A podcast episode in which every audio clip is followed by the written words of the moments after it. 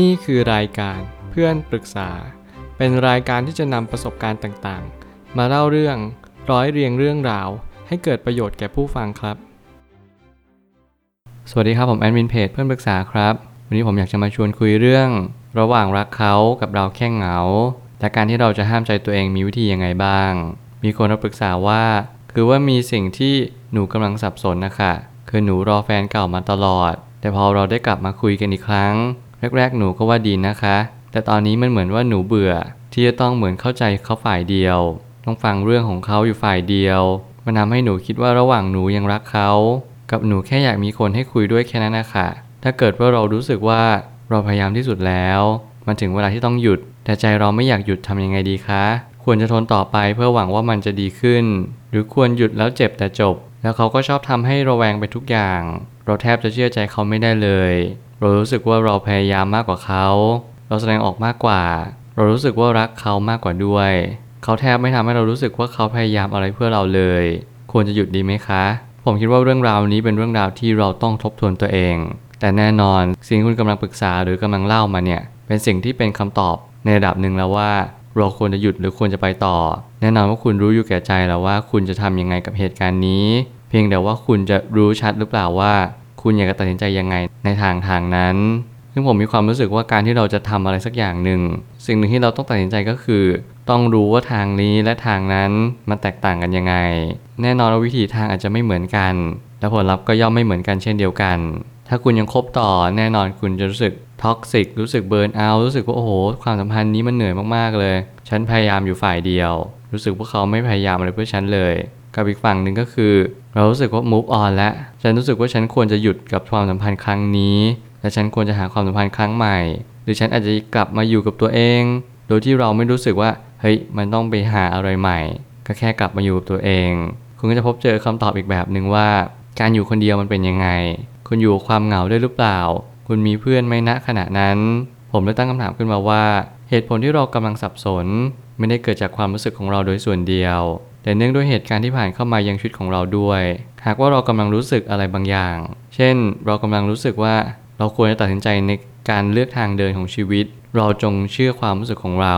ผมเชื่อว่าความรู้สึกของเราเนี่ยมันไม่ค่อยโกหกเราหรอก ถึงแม้ว่าทางตัดสินใจนั้นมันจะเป็นทางที่ผิด แต่ผมก็ยังเชื่อว่าอยากให้คุณตัดสินใจ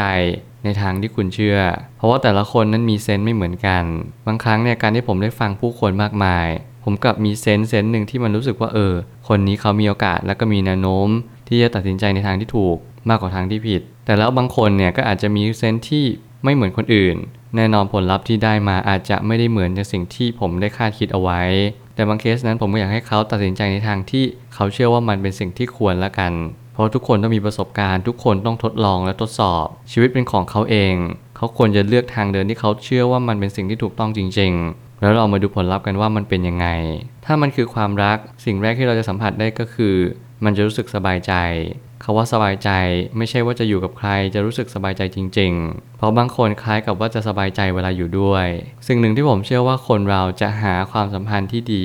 คุณอาจจะไม่ต้องหาอะไรที่มันเลิศเลอ perfect คุณแค่เป็นตัวเอง และอยู่ด้วยความรู้สึกสบายอกสบายใจเวลาอยู่กับคนคนนี้ ผมอยากจะขยายความเพิ่มเติมคำว่าเป็นตัวเอง จะหมายความว่าการที่เราเนี่ย แสดงสิ่งที่ตัวเองเป็นได้ออกมาอย่างเต็มที่ ถึงแม้ว่าเราจะเป็นคนไม่ดี แต่เขาก็มีความเข้าใจ แล้วในเคสที่เราเป็นคนดีอยู่แล้ว เราทำสิ่งที่ถูกต้องและสิ่งที่ควรเป็นเราเชื่อมาตลอดว่านี่คือทางที่ถูก แต่ถ้าเกิดสมมติเราคบหากับคนที่เขาไม่มีความคิดแบบเดียวกับเราแน่นอนว่าเขาต้องขัดขาเราตลอดเวลาและนั่นอาจจะเป็นหายนะสำหรับความสัมพันธ์เลยก็ได้ คุณจำเป็นต้องหาคนที่ศีลเสมอกันนะครับว่าศีลเสมอกันนั้นก็ยังไม่พอ ต้องศรัทธาเสมอกันจาคะเสมอกัน และที่สำคัญกว่านั้นคือปัญญาเสมอกัน เมื่อไหร่ก็ตามที่ความเสมอภาคมันเกิดขึ้น นั่นจึงเป็นความสมดุลที่แท้จริงของชีวิต ที่เราพึงจะพอทำได้และก็หามาได้เช่นกัน สัญญาณที่ย้ำเตือนว่าเราควรสังเกตให้มากที่สุดก็คือ เรารักเขา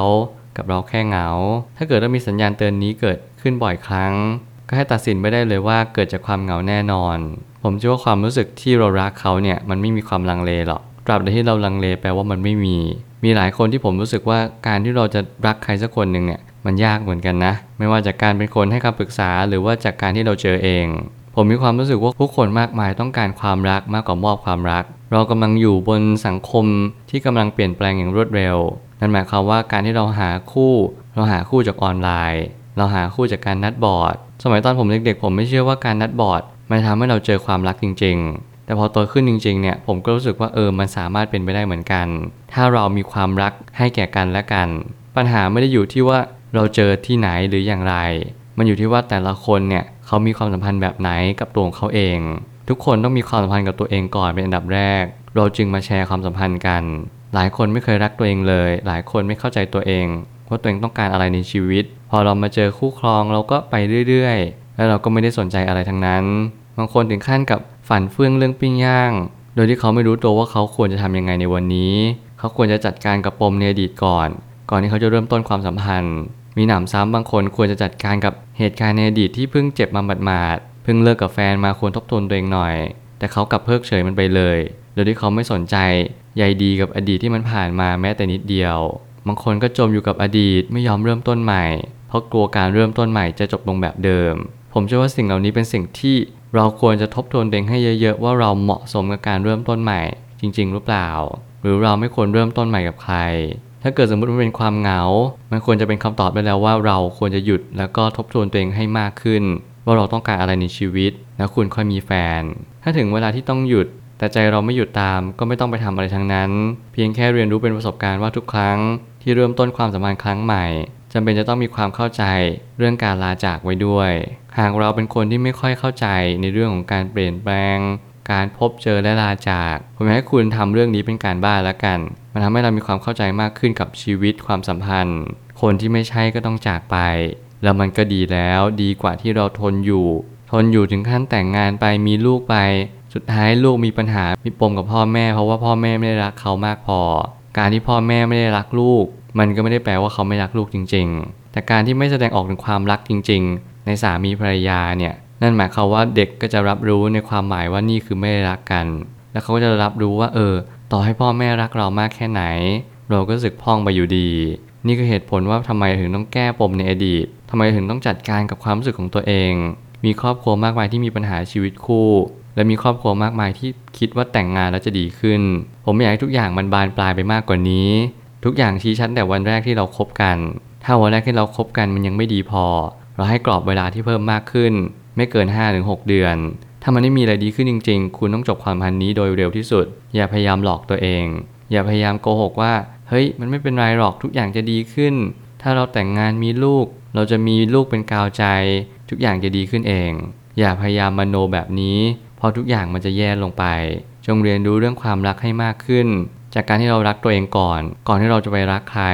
แล้วเมื่อนั้นเราก็จะรู้ว่าเออ การที่เราจะคบใครสักคนหนึ่งเนี่ย มันเป็นเรื่องธรรมดามากๆ ที่เราจะเริ่มต้นใหม่กับใครหลายๆ คน ชีวิตเราไม่ได้จบลงที่คนคนเดียวแล้วก็แต่งงานกัน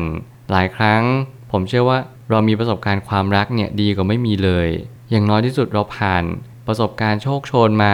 หลายครั้งหลายคราวเนี่ยมันทำให้เรารู้ว่านี่คือคนที่เรารักจริง หรือนี่คนที่เราเขารักเราจริง ๆ เราจะสามารถหลอมรวมเป็นหนึ่งเดียวกันได้ เพราะเรารู้ชัดว่านี่คือความรัก หรือนี่คือความหลง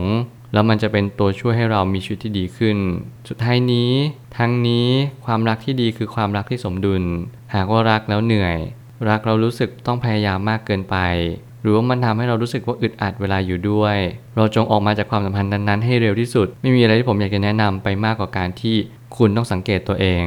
ทุกคนมีหน้าที่คือเป็นตำรวจของความรู้สึก คุณต้องจับความรู้สึกให้ไวที่สุด แล้วก็ตรวจตาการที่คุณมีความรู้สึกใหม่ ๆ ขึ้นมาตลอดเวลา ความรู้สึกแปลกๆ นั่นแหละตัวสำคัญ ไม่ว่าจะเป็นตอนที่คุณอยู่กับเขา การที่คุณไม่อยู่กับเขา การที่คุณคุยแชทกัน หรือระหว่างที่คุณกำลังอยู่กับเขา แล้วคุณรู้สึกสบตาเขาเนี่ย คุณรู้สึกอะไรบ้าง ผมอยากให้คุณลองลิสต์มาว่าเออ ความรู้สึกนี้มันเป็นยังไง ถ้ามันรู้สึกว่าเออสมูทไม่มีปัญหาอะไร เราก็ยังคงความสัมพันธ์นี้ไปได้อยู่ แต่ถ้าเกิดสมมติว่ามันมีอะไรแปลกๆเข้ามา เราจงเงี่ยหูฟังรับสิ่งที่มันกำลังเตือนเรา แล้วเราค่อยๆ พิจารณามัน ผมคิดว่าวิธีนี้มันไม่ใช่เป็นการที่เราคิดมากจนเกินไป หรือว่าจะผิดความรู้สึกที่มีต่อเขา เพียงแต่ว่ามันเป็นการที่เราจะจัดการความรู้สึกตัวเองยังไง ต่อเมื่อเรามีความรู้สึกแปลกๆ เกิดขึ้นมาต่อแฟนของเราเอง แล้วมันจะช่วยให้คุณกล่าวความรู้สึกได้ดีขึ้น แล้วคุณก็จะเริ่มเห็นหนทางของตัวเองว่า คุณควรจะทำยังไงกับเคสเคสนี้ ผมหวังว่าทุกสิ่งทุกอย่างที่ผมบอกจะช่วยให้คุณมีความสุขในความสัมพันธ์ได้ ผมเชื่อทุกปัญหาย่อมมีทางออกเสมอ ขอบคุณครับ รวมถึงคุณสามารถแชร์ประสบการณ์ ผ่านทาง Facebook Twitter และ YouTube และอย่าลืมติด Hashtag เพื่อนปรึกษาหรือ f r ร e n d t a l k a ด้วยนะครับ